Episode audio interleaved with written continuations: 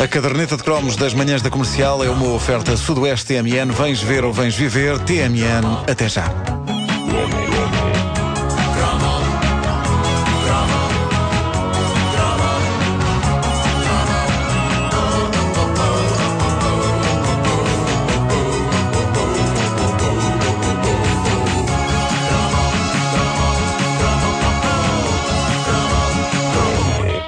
Tenho de fazer uma vénia de gratidão à Francisca Prieto, que é a criadora da popular página de Facebook Tralhas da Vida, uma página que já deu origem eh, a um livro com as crónicas da Francisca. E uma das crónicas recentes dela é sobre o livro da caderneta de cromos. E a minha gratidão não vai só para os elogios que ela faz, mas também para uma observação que ela faz sobre um tema que já foi cromo na rádio e que está no livro, que é as pastilhas gorila.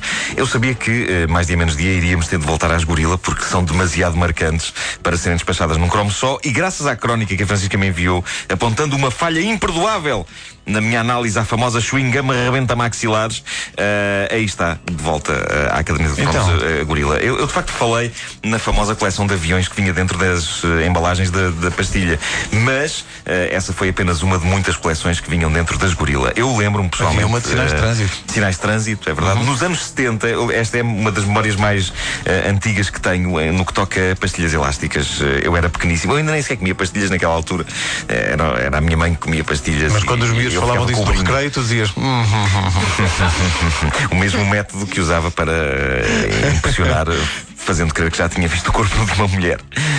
Bom, eh, mas eh, lembro-me que eh, nos anos 70 eu deveria ter para aí 6 anos e houve uma altura em que os papelinhos que vinham dentro das gorila tinham ilusões de ótica. Eh, e sim, e eu lembro-me de uma em particular que quase me levou à loucura. Quase levou à loucura o pequenito Marco que por várias vezes ia ainda à loucura. Lembro que uma vez fiquei gago de ouvir uns sinos de uma igreja. Portanto, agora imagina. Ah, a, a dita ilusão consistia em aproximar a imagem do papelinho ah, que saía na, na pastilha, aproximar dos olhos a imagem, e isso fazia com que um peixe que estava dentro de um aquário, num desenho que estava lá no papelinho, passasse para dentro de uma gaiola que estava ali ao pé. Opa, não me lembro nada disso. Tu tens a Também certeza? não. Tenho, eu não sonhei. Tudo isto acontecia num daqueles papelinhos a preto e branco das pastilhas gorila. Mas estamos a falar de pastilhas elásticas ou pastilhas das outras para ver um peixinho numa gaiola? É, isso, isso Tu é. calhar queres Se ver? calhar é isso, Nuno. Tu queres ver? Era um gorila Ai. psicadélico. Não, era tipo, era tipo um truque de ótica. Eu lembro que havia coisas dessas também no manual do escoteiro Mirim. Eh, uns truques de ilusões de ótica que depois olhavas e não sei o quê. Pá, nas pastilhas não tenho Eh, ideia nenhuma, mas. e mas- eu era muito pequeno, muito pequeno, e isto foi uma experiência super marcante. eh, e eu acho que se hoje em dia eu olhasse outra vez para aquilo, eu percebia que o segredo era simples, mas na altura e durante alguns anos eu vivia a pensar que havia alguns papelinhos das pastilhas gorila com poderes mágicos. Eram mágicos, exato. exato. Eu Lembro-me que até insónias tive à conta disso. Eu era uma flor de estufa. No ninho, porque não dormes? Por causa de um papel das pastilhas gorila, que é mágico! Mas voltemos ao texto que a Francisca, das tralhas da vida. E agora eh, imaginei-te a cantar o papel das pastilhas gorila. É mágico! Sim. Para já, eh, a Francisca diz que quando viu o livro da caderneta de cromos numa livraria, e agora passo a citar, eh, diz ela, não resistia em correr para a caixa de livro alçado, qual Camões em Operação de Salvamento dos Lusíadas. Epá, que épico. Ah, eu garanto-vos que por um momento eu pensei que tivesse havido uma inundação na livraria. Ah, mas não sei se convosco aconteceu, mas esta aventura do Camões a salvar os Lusíadas, ninguém me tira da cabeça que foi uma peta inventada pelos professores para tornar a análise do imortal poema épico português mais apelativa aos estudantes. É a ideia de olhem que ele veio a nadar com isso na mão depois de um naufrágio. E, e pronto, e a pessoa ficava tipo, é pá, espetacular, vamos ler. Ah, foi realmente uma pena que ninguém tenha inventado uma história à volta do Alexandre Herculano para ver se tornavam o Eurico Presbítero Ai. mais apelativo. Foi dos mais difíceis. pá, Foi dos mais difíceis. lembro. mais Atenção, juventude! Alexandre Colano salvou este livro de uma invasão marciana. Eurico talvez lá Presbítero. fosse. Eu adoro os Lusíadas, adoro essa de Queiroz, mas peço desculpa aos fãs do Alexandre Herculano. A sensação de ler Eurico Presbítero era de tentar atravessar uma parede devagarinho. sem ser o David Copperfield, que esse atravessa as paredes sem esforço. É que era Como difícil mesmo para quem gostava de ler, que era o meu caso. Eu gostava Claro. muito e também não, não, foi, não foi fácil, não. Diz a Francisca sobre o cromo das É horrível. gorila, ah, presente no livro. Diz ela: Dado que eu pertencia à ala feminina, os papéis das gorila com desenhos de aviões não é nada que me tenha marcado por aí além. Do que me lembro como se fosse hoje, é que depois dos aviões foi lançada uma coleção de frases ao estilo bolinho da sorte chinês, aparecendo o gorila em pose de profeta numa ilustração a preto e branco. Essas sim guardava-as com todo o romantismo adolescente adolescente na esperança de as poder vir a trocar com algum ente amado.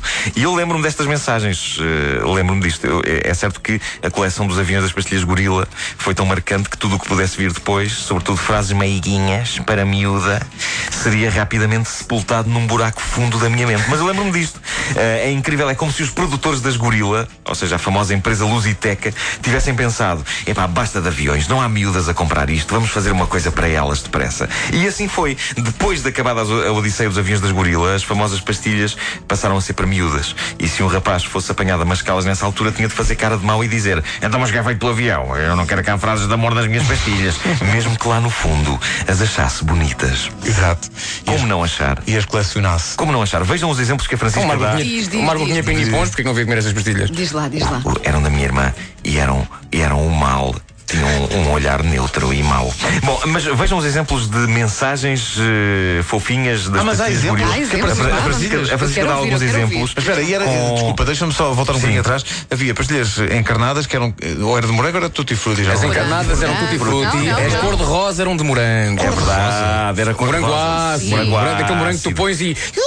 As verdes. E não havia de As banana, verdes havia eram banana, havia, amarelas. havia de banana, sim. Havia de mentol, que eram as verdes. E havia a verdade. super gorila. Ah! Sim, sim, sim. Havia laranjas. Era o Nirvana. Ora bem, ah, reparem bem nas frases. E havia um diospiro. Frases fofinhas dentro das pastilhas gorila. Diospiro. Estou a brincar, estou a brincar. Eu sou com Isso é muito exótico. Ah, hoje é o teu dia de sorte. Outra, o sol brilha no teu coração. Ah, isso é para comprar preservativos, é a frase de. frase Já de funcionava, tu chegavas a uma farmácia e dizias: O sol brilha no teu coração. Toma Já lá. disse que aqui não há pastilhas. Logo. Depois, a beleza está dentro de ti. Ah, assim valia a pena mascar pastilha elástica, não é? Mesmo que isso significasse que, a médio prazo, todas essas mensagens acabassem por ser substituídas por uma só, que é há cáries dentro da tua linda boca. Bom, mas diz a, diz a Francisca, eh, a Francisca diz: um dia alguém do departamento criativo lá da empresa deve-se ter passado e resolveu dar largas à imaginação. Foi assim que, pelos 12 anitos, comprei uma pastilha de mentol na cantina da escola e desembrulhei a toda a velocidade um papel em que o gorila me garantia apoteoticamente. Parem bem, preparem-se. Quando te vejo, masco de desejo. Pá, com a breca. É muito Uma avançado. pessoa tinha aqui bases para processar a empresa. Eu penso que é a primeira pastilha elástica da história a assediar sexualmente seres humanos. Quando te vejo masco de desejo. Parece a tua versão da música dos Heróis do Mar, o macaco desejo. Pois é.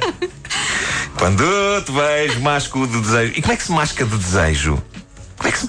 É com vigor? Eu sei que. Então não é com uma pastilha. Não é leite. Epá, se uma rapariga, em alguma altura da minha vida, me dissesse quando te vejo masco de desejo, eu acho que fugia.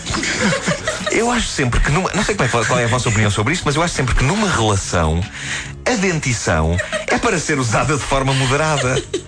O verbo mascar é simplesmente é demasiado assustador. Não, obrigado.